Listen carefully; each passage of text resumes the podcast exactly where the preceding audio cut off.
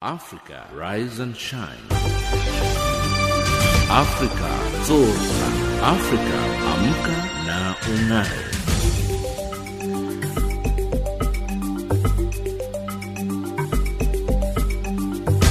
Good morning and a very warm welcome to Africa Rise and Shine. This is Channel Africa from an African perspective, coming to you live from Johannesburg in South Africa.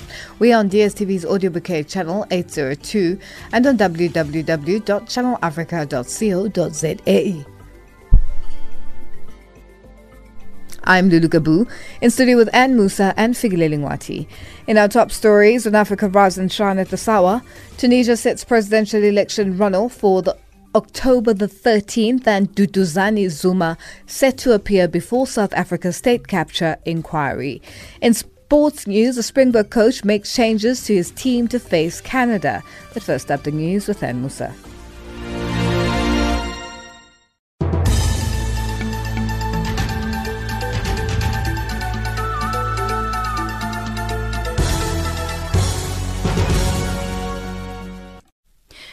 A very good morning to you. I'm Anne Musa. The United Nations Security Council is scheduled to hold a debate on peace and security in Africa, which the South African presidency of the body has initiated. Sharon Bryce Peace reports. that South Africa will circulate a draft presidential statement that will be negotiated following the debate.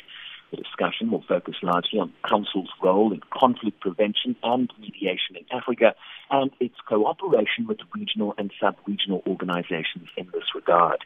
The relationship between the African Union and the United Nations is a key theme of the Council's agenda this month.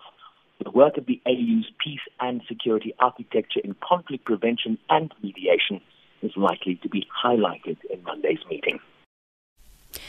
Suspected militants have killed 20 people on a gold mining site in northern Burkina Faso. Security sources say gunmen went to the Dolmane site in Soum province and fired on people working there. Burkina Faso, which was once a pocket of relative calm in the Sahel, has suffered a homegrown insurgency for the past three years. The spillover of militant violence and criminality from neighboring Mali has worsened the situation. Security forces in Rwanda say they've killed 19 people blamed for an attack in which 14 people were killed on Friday. The police say the attackers killed their victims with knives, machetes, and stones. The incident occurred in Musanze district near the border with the Democratic Republic of Congo. The area is popular with tourists. Mauritius is heading to the polls in a general election a day after the Prime Minister dissolved Parliament.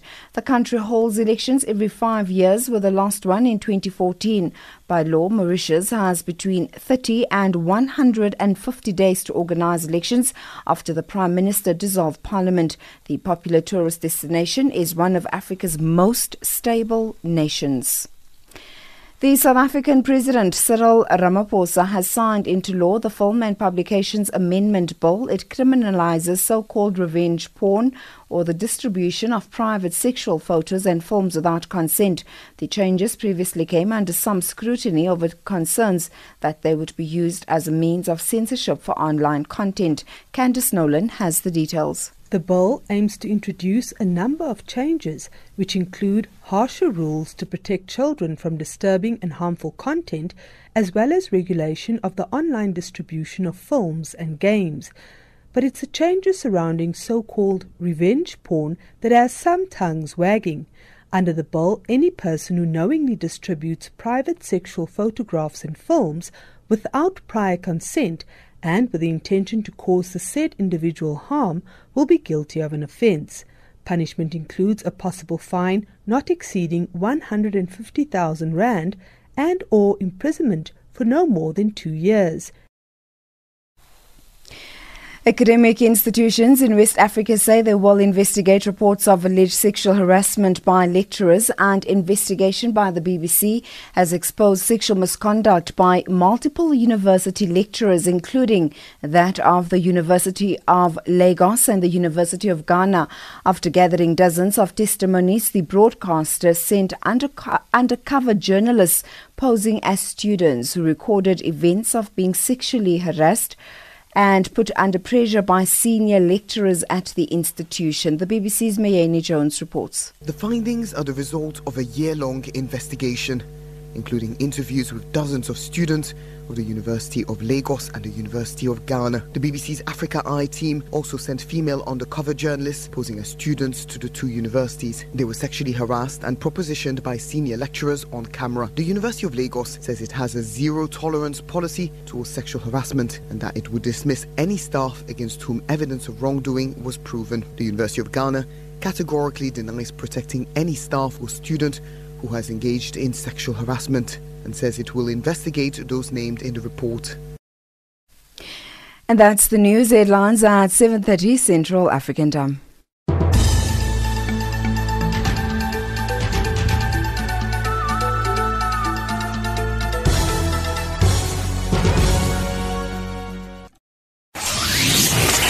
In each and every one of us, there is a purpose engraved. We were all meant to shine. It is up to an individual to realize that purpose. Don't ever let somebody tell you you can't do something. Join me, Amanda Machaga, on Life by Design, where I will be talking to people who share their journey on how they discovered their purpose with the hope to inspire you to, live your life by design. Tune in to Life by Design for your dose of Monday motivation every Monday at 8 a.m. Central African Time and at 2 a.m. the following day. Life by Design, be the architect of your life. Only on Channel Africa, the African, perspective.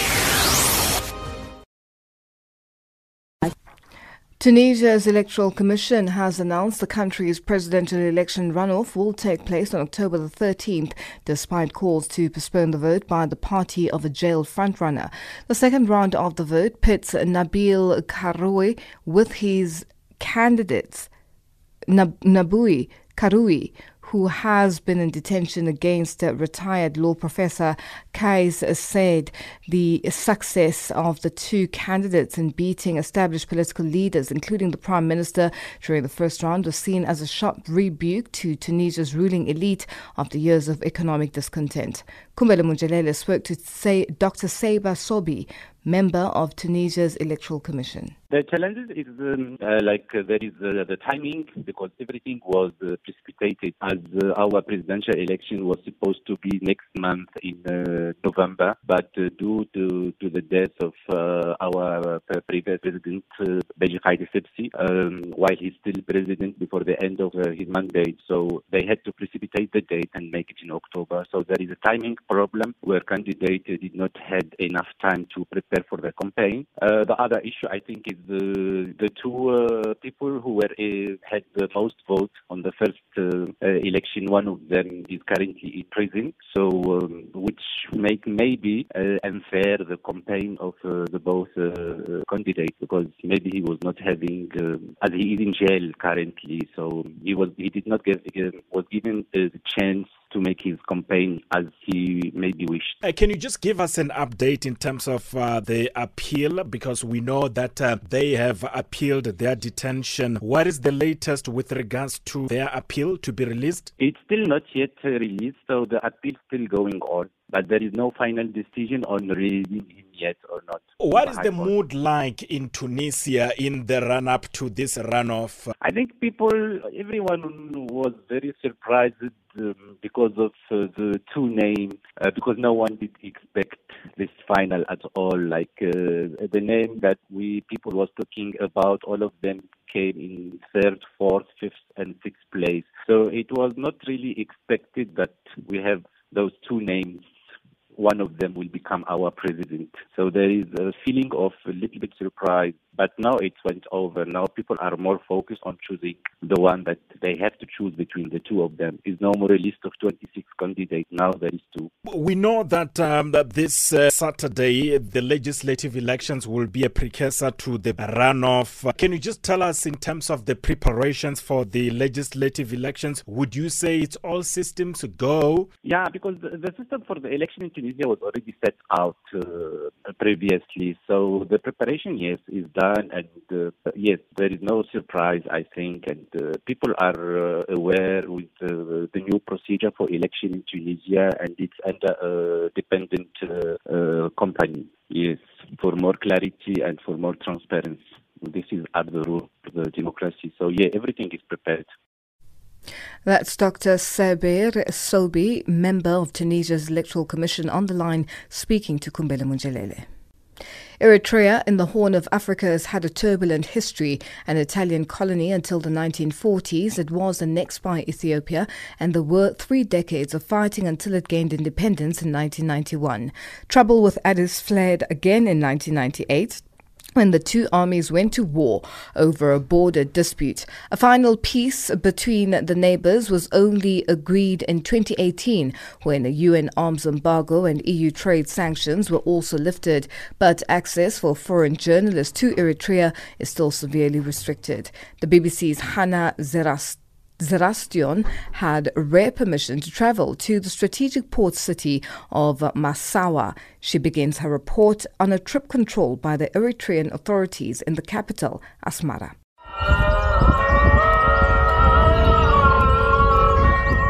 Every morning, bells from the Roman Catholic Church and prayers from the Al Qulfah Al Rashidin Mosque wake up Asmara. Eh, eh, Along Harnet Street in Asmara, I met people with shared values of religious tolerance, social justice, and economic change, just like the people of Ethiopia. I find them welcoming, but also conscious about what they say to a stranger.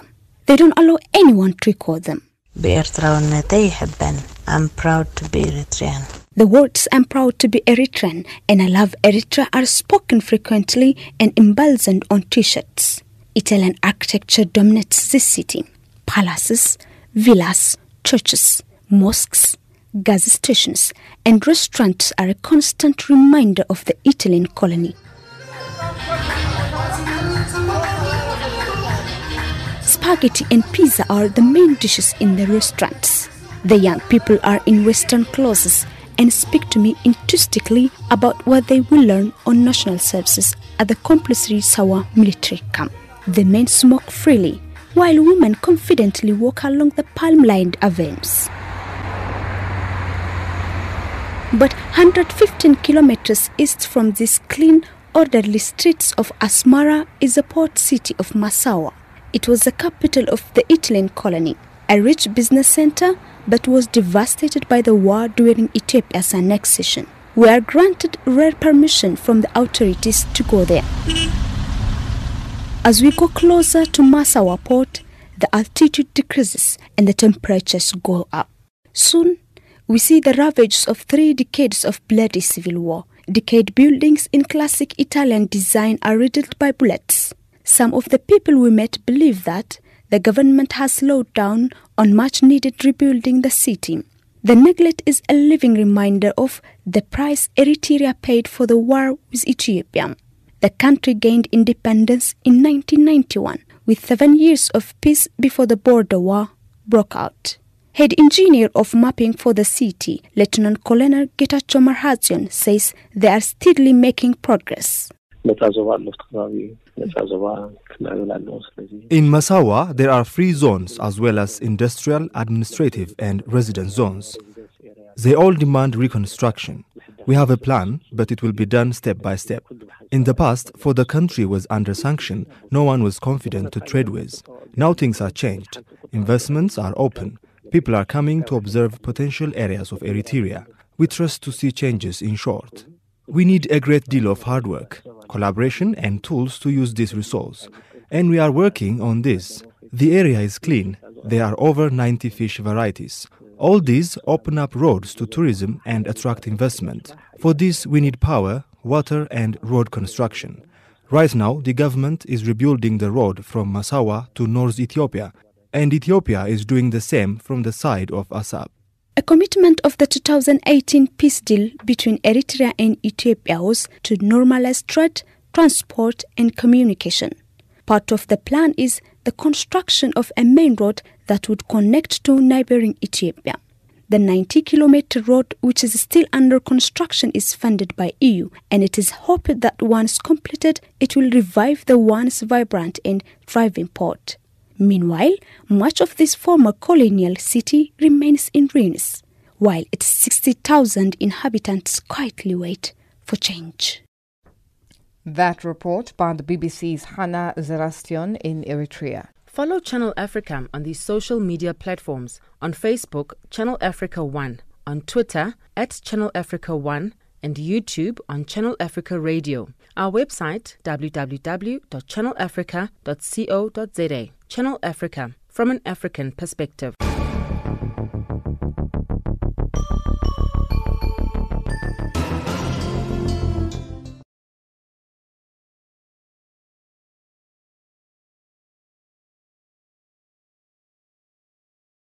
More than 18 million US dollars was paid to the Gupta linked Estina's accounts between 2012 and 2016. This is according to the Free State Agriculture Department's monthly reports that were read out at the State Capture Commission in Johannesburg.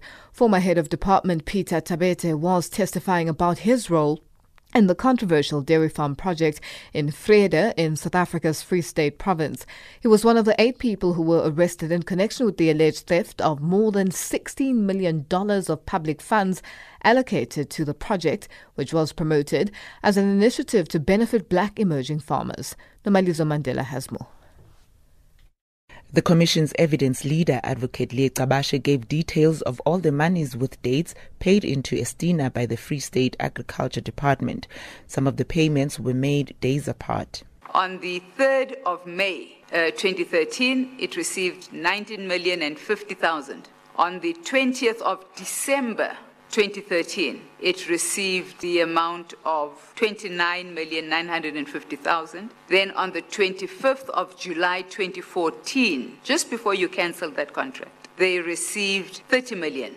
After cancellation on the 8th of May 2015, they were paid 60 million, and the last payment they received was on the 5th of May 2016, and that was 46,252,652 rand. After being pressed by the Commission Chair, Deputy Chief Justice Raymond Zondo, Thabethe conceded that it was a mistake not to allow the National Treasury to investigate Estina. Judge Zondo said that Thabethe seemed more interested in protecting Estina than ensuring that taxpayers' money was spent well. Why don't you give them permission? The clause says Estina must get permission from you in order to disclose certain information. So why don't you give them? I'm trying to understand what it is that you would have seen as a problem at that time. Because it seems to me these are not people who are coming from outside government, they are part of government. I agree with you, Chair. Yes. Uh, at that time, my, my, my, th- my, thinking was different from what, if, if, if you were to come to me now, I would have said, go and investigate. Yes. At that time, my, my, my understanding was that uh, I'm afraid of giving permission Thabethe also confirmed that Estina was not only the implementing agent and manager of the project, but that it also monitored its own performance. That Estina shall monitor its performance in the delivery of the project and shall implement appropriate monitoring and management procedures in respect of the project. Why, why, why was Estina to be the one to monitor its own performance? Uh, we, what we intended here was to say to Estina, you must have your own internal monitoring processes. Uh, our responsibility is to monitor compliance. Mm. Uh, so, we, we, we, hence, we have said, uh, do the monitoring of the implementation of the project, we will come and monitor compliance. That report by Nomalizo Mandela. Meanwhile, the son of South Africa's former President Jacob Zuma will be expected to explain his role as an alleged fixer for the Gupta family at the State Capture Commission today. Former Deputy Finance Minister Mcebisi Jonas and former ruling ANC MP Vytjie Mentor testified to the Commission that their meetings with the family in 2015 and 2010, respectively, were set up by Zuma. Former Minerals Minister Ngoako Ramatlhodi also spoke of Zuma's efforts to assist the Gupta's mining interests. Busi Chimombe reports. Duduzane Zuma was first mentioned at the commission by former Deputy Finance Minister Mcebisi Jonas as the person who took him to the Gupta Saxonwold home in October 2015. They travelled together after a Nedlac meeting in Rosebank to the family's compound. When Mr. Duduzane arrived at Hyatt Hotel, we had a brief discussion. He appeared pretty nervous and spoke in very vague terms. He said nothing of substance except to say that his father, the then President Jacob Zuma, liked me. After a while, I indicated that I was under pressure, under time pressure. He said that the place was crowded and that he had important matters to discuss, but that he wanted other people to join the discussion. Those people were the Gupta brothers, who Jonas testified, alternatively, tried to induce him financially and then threaten him to accept the job of finance minister, then held by Nhlanhla Nene. He said they told him accepting their offer would be worth his while. He also said that if I worked with them, I would become very rich and that he could immediately offer me 600 million. He pointed at Mr. Duduzane and said that they made, they had made him a billionaire and that he had bought a house in Dubai. Zuma's lawyers subsequently cross examined Jonas on his evidence, but it will be the first time that the younger Zuma will present his version of events to the inquiry. In her testimony, former ANC MP Vytjie Mentor told the commission that Duduzane approached her on an Emirates flight en route from South Africa to China via Dubai and introduced her to two men who she subsequently learned were Rajesh and AJ Gupta. I recognized him from media clips with his uh, short dreadlocks at that time. He introduced himself to me and introduced another person. He was with two people. He said that um, I was doing a sterling job in Parliament. He was glad to meet me. He was with two people. The two gentlemen that um, he was with were Indian looking. Mentor said that the brothers at a meeting following the trip offered her the job of Public Enterprises Minister if she discontinued the SAA flight to India. She says she refused. Duduzane was again mentioned in the testimony of former Mineral Resources Minister Ngoako Ramatlhodi. Ramatlhodi said former President Jacob Zuma explained his ties with the Gupta family on the basis of his family. In the National Executive Chair, we would raise this issue with the President. Yes. Would say to you, this relationship of yours with these guys is toxic. Why don't we end it? And we can talk as high and as loud as we like. When we finish, when he closed the meeting, he says, Those people are my friends because they helped my children when I was a persona non grata. They helped to design, they helped Edward, they gave them jobs when no one wanted me. So what are you asking of me? Ramatlhodi added that Duduzane sought his assistance with an issue pertaining to the Gupta's mining interests. He demanded to see me, and um, I said, I'll see him on Monday because I wanted to understand what the issues would be. It wasn't a friendly call, it was something which required me to exercise some caution. So I asked the department officials, what could it be that this boy wanted to see me about? They showed me pictures of people who were working unprotected in the Gupta-owned mine. So the department has got the power to suspend the operations of the mine. So he wanted to see me about that. Ramatlhodi says he, however, never met Duduzane, but instead met with his father to clarify that Duduzane's concerns would need to go through normal departmental processes. Duduzane, in his testimony, is likely to shed more light into the inner workings of the Gupta family's business interests and their ties with state departments. That report by Busi Chimombe in Johannesburg. Tune in to Vision 2030 with Una Pateke and Tabile Masugu, the new show revolving around the Sustainable Development Goals and Agenda 2030. Every Tuesday, 10 to 11 a.m. Central African Time. Connect with us on all social media platforms at Channel Africa One, hashtag Vision 2030. South Africa's President Cyril Ramaphosa has urged that a spirit of service to the people be en- engendered within South Africa's public service. Ramaphosa was speaking to officials at the head office of the Home Affairs Department in the capital in Pretoria. He emphasized the importance of the department, saying all South Africa's citizens have to deal with it throughout their lives and that it enhances the country's democracy and security. The president also lauded the department's efforts at modernizing Busi Chimombe reports. Known previously as the Department of Horrors, President Cyril Ramaphosa says there's been significant improvement in the performance of Home Affairs. He said, however, there is still much work to be done to tackle the department's challenges and called on the officials to be change agents for a better country. I would like you to focus on precisely that because we need to have an ethos, an ethos that says to each one of us that yes, we're going to embrace change, we're going to engender renewal, we're going to serve the people of our country based on the principle of Batho Pele, putting our people first and uh, foregoing everything that is wrong, inappropriate, or corrupt. President Ramaphosa met with the department's top management and was also taken to various departments, including the call center, and given a demonstration of the department's e visa system scheduled to be launched next month. It will enable potential visitors to South Africa anywhere in the world to be able to apply for a visa online. Validation of the visa will take place when they arrive in the country. Ramaphosa says the e visa will assist the economy. They have been saying to us, improve your visas so that you can attract more tourists. Uh, they were saying, and this was also told to me by the president of China, who said, uh, improve your visas regime and improve your security or your safety.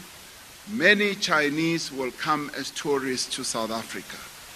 And uh, many other leaders have said the same thing. But Finally, we are at a stage now where we are going to implement the e visa system which is going to put us on par with many other countries in the world and also modern economies. The visit to Home Affairs follows the recent attacks against foreign nationals and locals in Gauteng. An immigration system, often described as dysfunctional, is blamed by many as contributing to the influx of illegal immigrants into the country.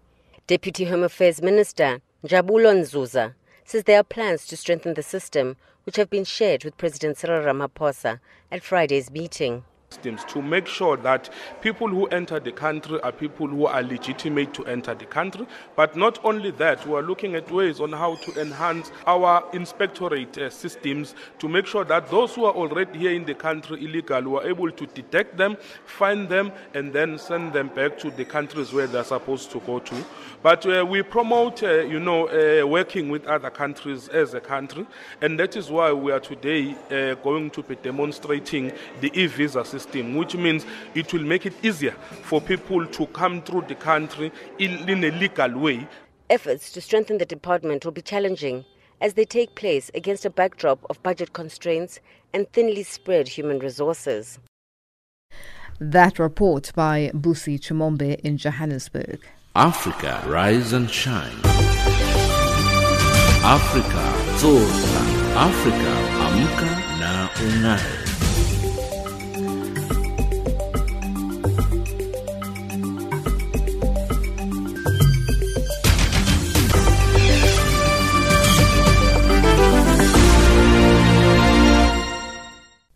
It was tough talk at the launch of the October Transport Month campaign on the N3 highway in Heidelberg in South Africa's Gauteng province at the weekend. President Cyril Ramaphosa decried the vast human and economic cost of fatal accidents on the country's roads and vowed that steps would be taken to curb the carnage. The president was joined at the event the 14th that happens in this month since 2005 by Transport Minister Fikile Mbalula and Gauteng Premier David Makhura. Busi Chimombe reports. The figures are daunting. Approximately 14,000 lives lost annually on the country's roads and cost to the economy estimated at 147 billion rands a year. President Cyril Ramaphosa told those attending the October Transport Campaign launch that much of the carnage is needless and what is required is a change in road user attitudes and behavior. Safer roads do not begin with more police or greater enforcement. We will have safer roads when we begin to take into account of the interests of all road users such as pedestrians, other drivers, passengers or cyclists when we embark on our journeys. And safer roads begin with checking our vehicles, keeping them off the road if they are not roadworthy. Ramaphosa has vowed that lawlessness will no longer be tolerated, and amongst other interventions, harsher measures will be taken to curb drunkenness. And we are going to change the law now to ensure that we actually bring down, we bring down the, the threshold so that those who are used to drinking and driving must know that we are now going to be very firm. We are going to take strong action because it is people who drink and drive who kill people. And we must stop the killing on our roads through people who are drinking and driving. The president's tough talk was echoed by Transport Minister Fikile Mbalula, who warned reckless and negligent drivers of the imminent implementation of the administrative adjudication of road transport offences, or AARTO. The law that you have signed, President AARTO, is going to introduce the demerit system. You break the law, you will lose points to the point of losing your driver's license. And that's what is going to happen. President will sign that, the proclamation, and will have the law in full effect from June uh, next year. So we mean business. 365 wire wire. O Kae Molao.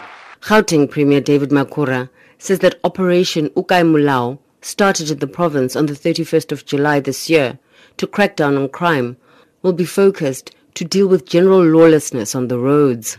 We have launched this campaign O Kae Molao which deals with law enforcement in all respects. This month Transport Month, we are going to escalate to focus on traffic offenses. And we will be there, we will be counted when we enforce AARTO. We will be there when we make sure that our roads are safer. We will be there when we track down those who are committing traffic offenses and to ensure that ours is a law abiding society. The president also spoke of the October Transport Month's aims of getting people to use public transport to reduce South Africa's carbon footprint and bring people together.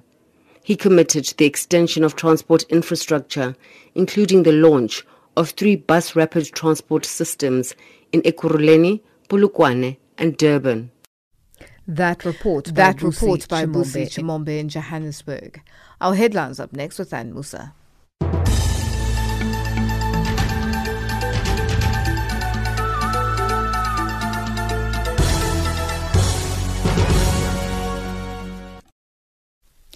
A very good morning to you. I'm Anne Musan. The headlines The United Nations Security Council is scheduled to hold a debate on peace and security in Africa.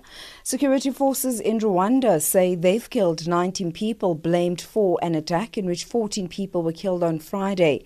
And academic institutions in West Africa say they will investigate reports of alleged sexual harassment by lecturers and investigation by the BBC has exposed sexual misconduct by multiple university lecturers. Those are the stories making headlines.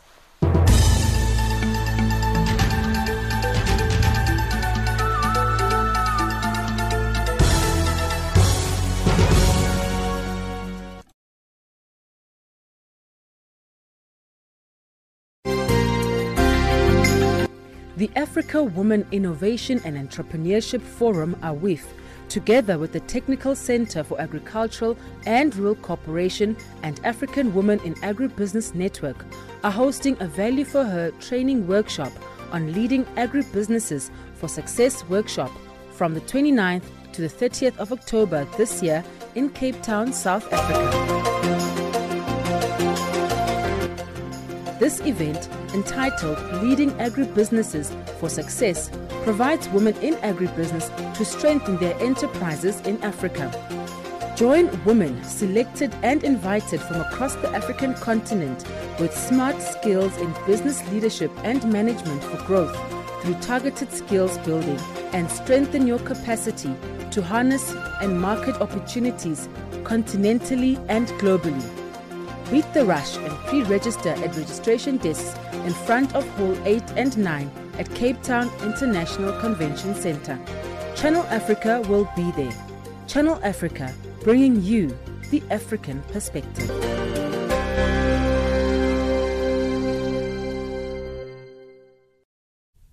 Khoi and San leaders in South Africa's Northern Cape province have urged President Cyril Ramaphosa to sign the traditional and Khoi San leadership bill into law as soon as possible.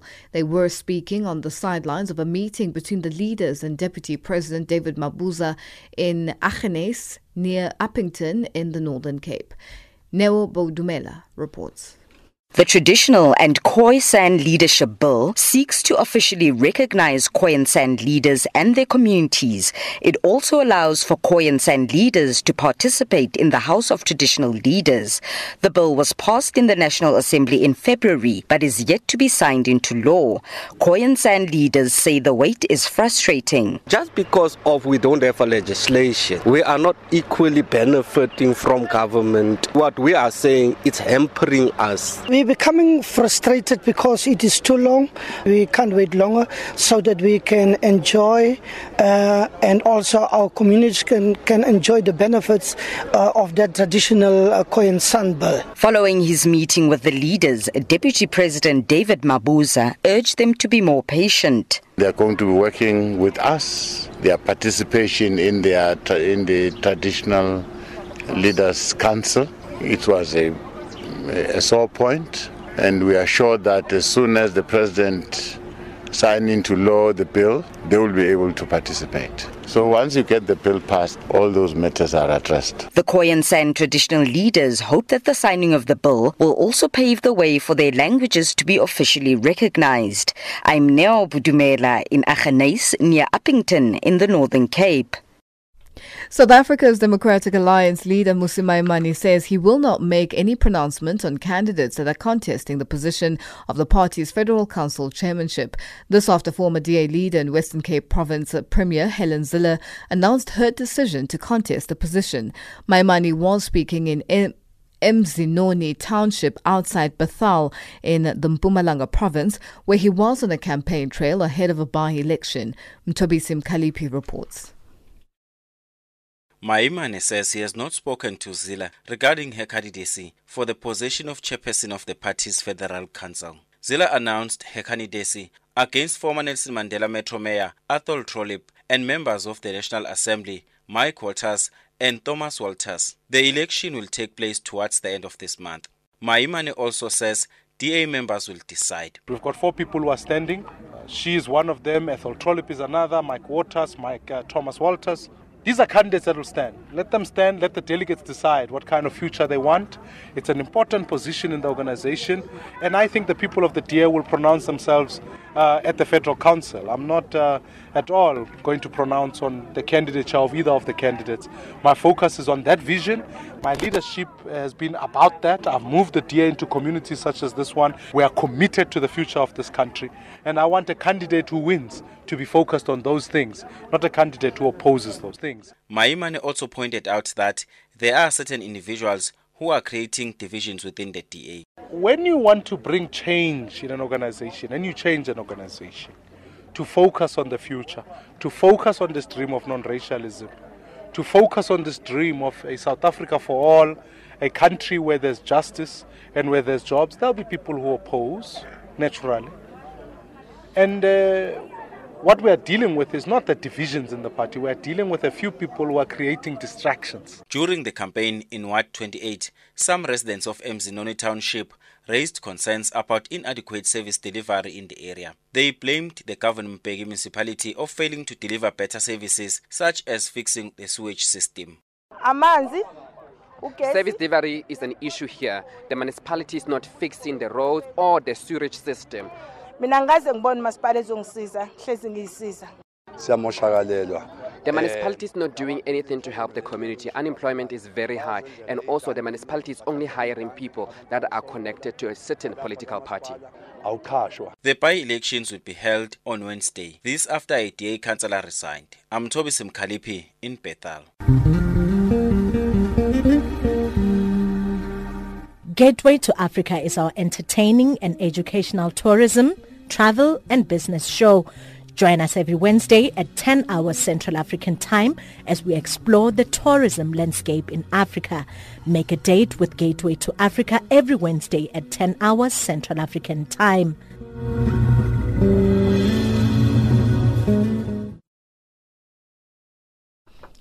South Africa's Free State Province Sports, Arts and Culture MEC Dimakatso Mahasa says this year's edition of the Mangaung African Cultural Festival Macufe will be a top drawer event.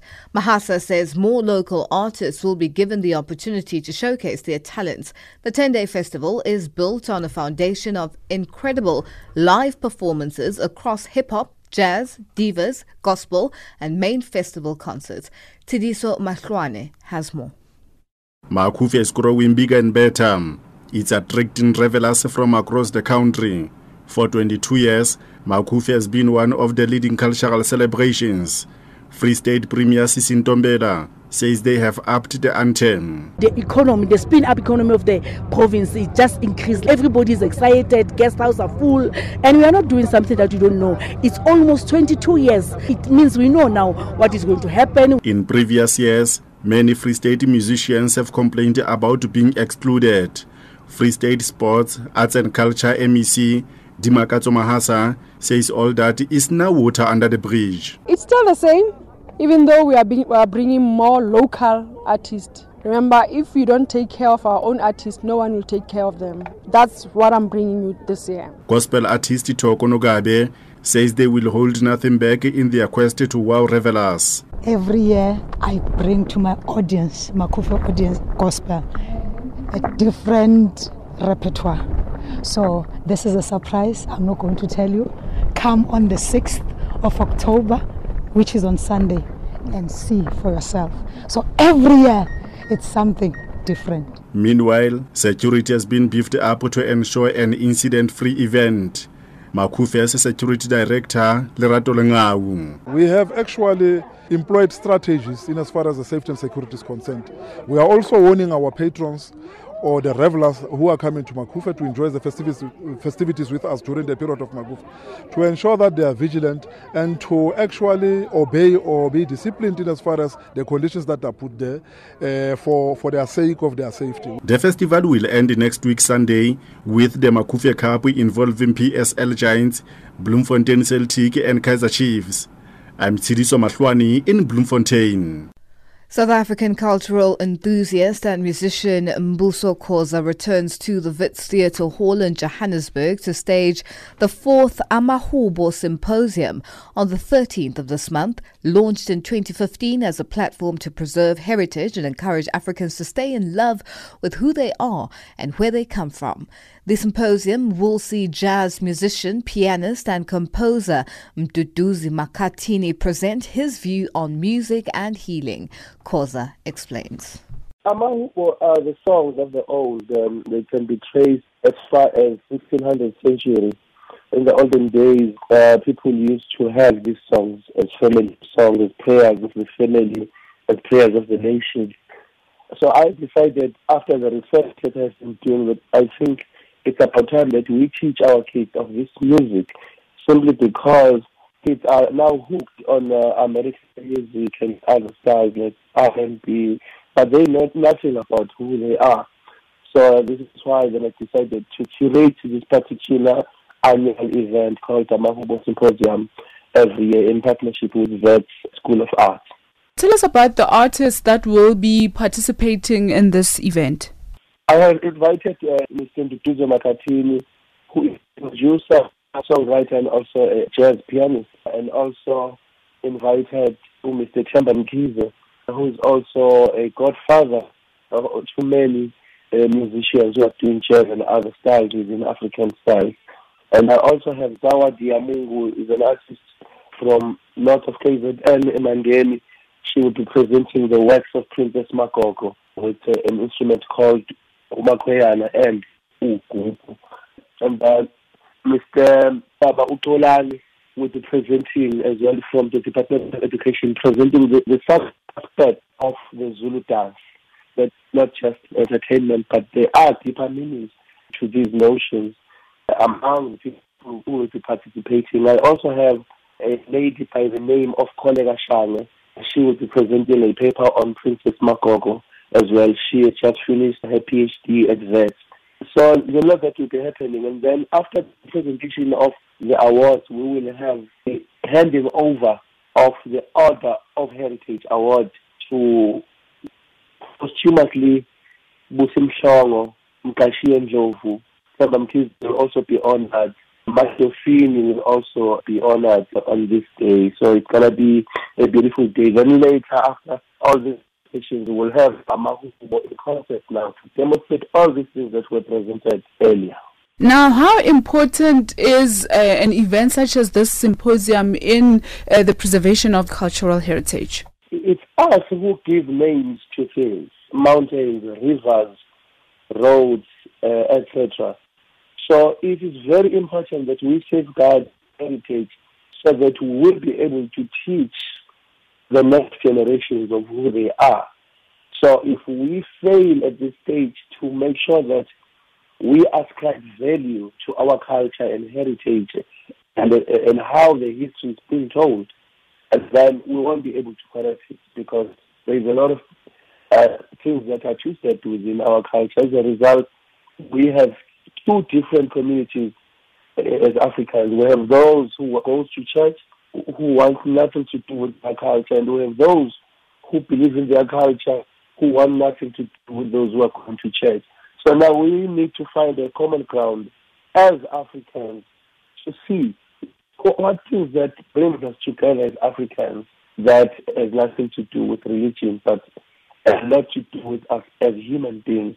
So I think the preservation of culture and its safeguarding is very, is very important because heritage and culture is the only thing that can bring tourists to this country because they are not here to see our buildings and beaches, but we are here to know more about our culture, experience our lifestyle. That is our culture. Would you say that music plays a major role in actually pushing and promoting one's heritage? Because we've seen how young people warm up to music more than other things in terms of, you know, recognizing uh, their cultural heritage. Music is, is, is a natural art, and it is the only art form that can make an intangible heritage felt because we can narrate history all we want. People it will fall asleep. But if we sing, people get to listen and enjoy. Once they're enjoying it, so this is why people like our Mama Miriam Makeba were instrumental during the apartheid times in mobilizing people. So heritage can also be used as a tool to mobilize people. That's Mbuso Khoza, South African musician and cultural enthusiast, on the line speaking to Tudongubeni. The Africa Women Innovation and Entrepreneurship Forum, AWIF, together with the Technical Center for Agricultural and Rural Cooperation and African Women in Agribusiness Network, are hosting a Value for Her training workshop on leading agribusinesses for success workshop from the 29th to the 30th of October this year in Cape Town, South Africa. This event, entitled Leading Agribusinesses for Success, provides women in agribusiness to strengthen their enterprises in Africa. Join women selected and invited from across the African continent with smart skills in business leadership and management for growth through targeted skills building and strengthen your capacity to harness and market opportunities continentally and globally. Beat the rush and pre register at registration desks in front of Hall 8 and 9 at Cape Town International Convention Center. Channel Africa will be there. Channel Africa, bringing you the African perspective.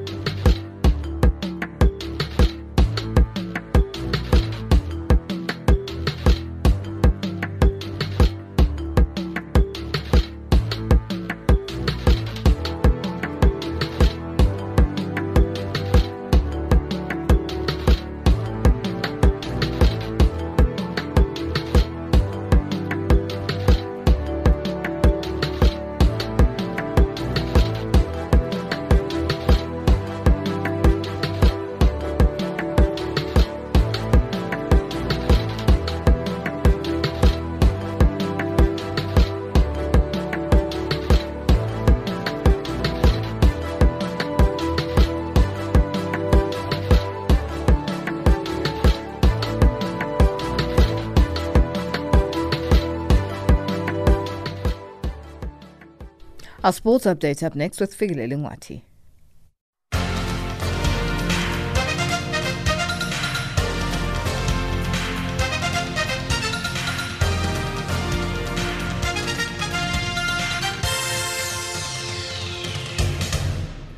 In our sports update this hour, we begin with athletics. World Athletics Governing Body IAAF President Sebastian Coe says the competitions in Doha were extraordinary on the level of athletes' performance despite challenging conditions at the beginning of the event, adding that no one should limit aspirations to take the championships to new locations. Coe, speaking at the news conference at the final day of the IAAF World Athletics Championships at the Khalifa International Stadium, says athletes appear to be in good condition for their events. I think nobody is remotely suggesting that the road conditions weren't, particularly in the beginning, challenging. We haven't dealt with any severe um, cases. Uh, they were all manageable. Uh, and yeah, it was a challenge. And the top athletes did come here well conditioned. They understood what those challenges were and in large part, I think, have competed extraordinarily well.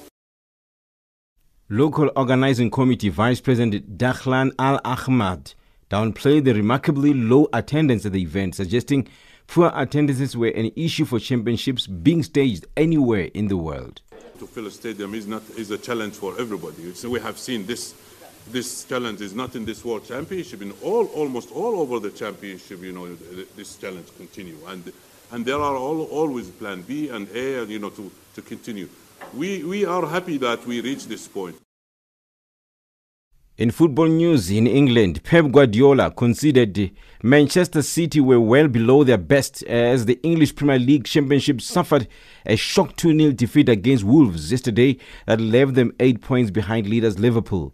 Guardiola's side were rocked by two late goals from Wolves winger Adama Traore at the Etihad Stadium. And City boss Guardiola says his treble winners lack their usual sharpness and pay the price for letting nerves get the better of them with a second defeat of the season. When you win a game, you have to think another one. And when you lose, of course, now international break, we have to reflect, you know, go to the national team and come back. So we're in October. So just try to come back on our side, recover the people, and, and try to try to win games. Despite City dominating possession, the visitors had the better chances and should have took their lead early in the first half. Wolves manager Nuno Espirito Santo has praised the efforts of Adama Traore's finishing. It's something that's improving, is improving. Everybody remembers Adama. He's special because he's very fast. He's unique in that, and we have to take advantage. Putting Matt was to try and stabilize the defense and search for a moment of talent that Raul had, and Adama did well. And finally, tennis news. Austrian top seed Dominic Thiem overcame a sluggish start and clawed his way back from a set and a breakdown to beat Greece's Stefanos Tsitsipas 3-6, 6-4 and 6-1 in the final of the China Open in Beijing yesterday. The win secured Thiem's fourth title of the year after triumphs at Indian Wells, Barcelona and Austria. Thiem was forced to dig deep and come back from a set down in the semi-final against Karen Khachanov broke Tsitsipas five times while dropping serve three times to lift his first ever title in Asia. Honestly, I think it was one of uh, the best matches I've ever played. Um, uh, aggressive game style and way more winners than unforced errors, I think, because Stefanos, he made the game so fast. I was struggling to keep up in the beginning and then myself, I got more aggressive and uh, well, set two and especially set three, I think I cannot play better than that, and so it's, it was an amazing week for me. That's your sport news this hour.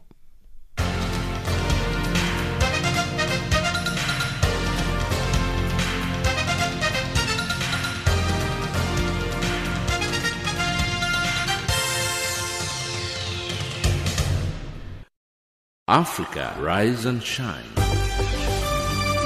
Afrika zorka, Afrika amka na ung'are.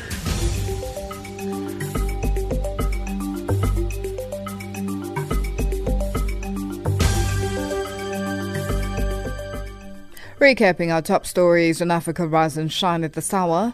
Tunisia sets presidential election runoff for October 13th, and Duduzane Zuma set to appear before South Africa's state capture inquiry.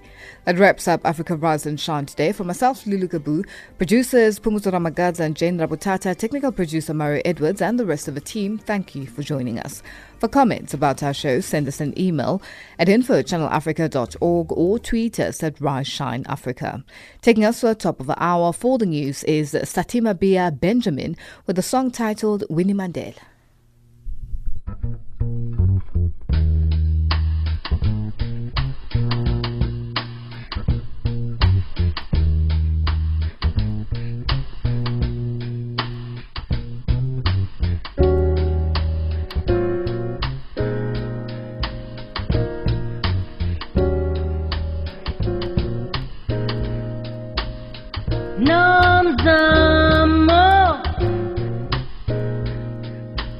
Winnie Mandela. Beloved heroine. Winnie Mandela. Spirited soldier. Life on the line. Mother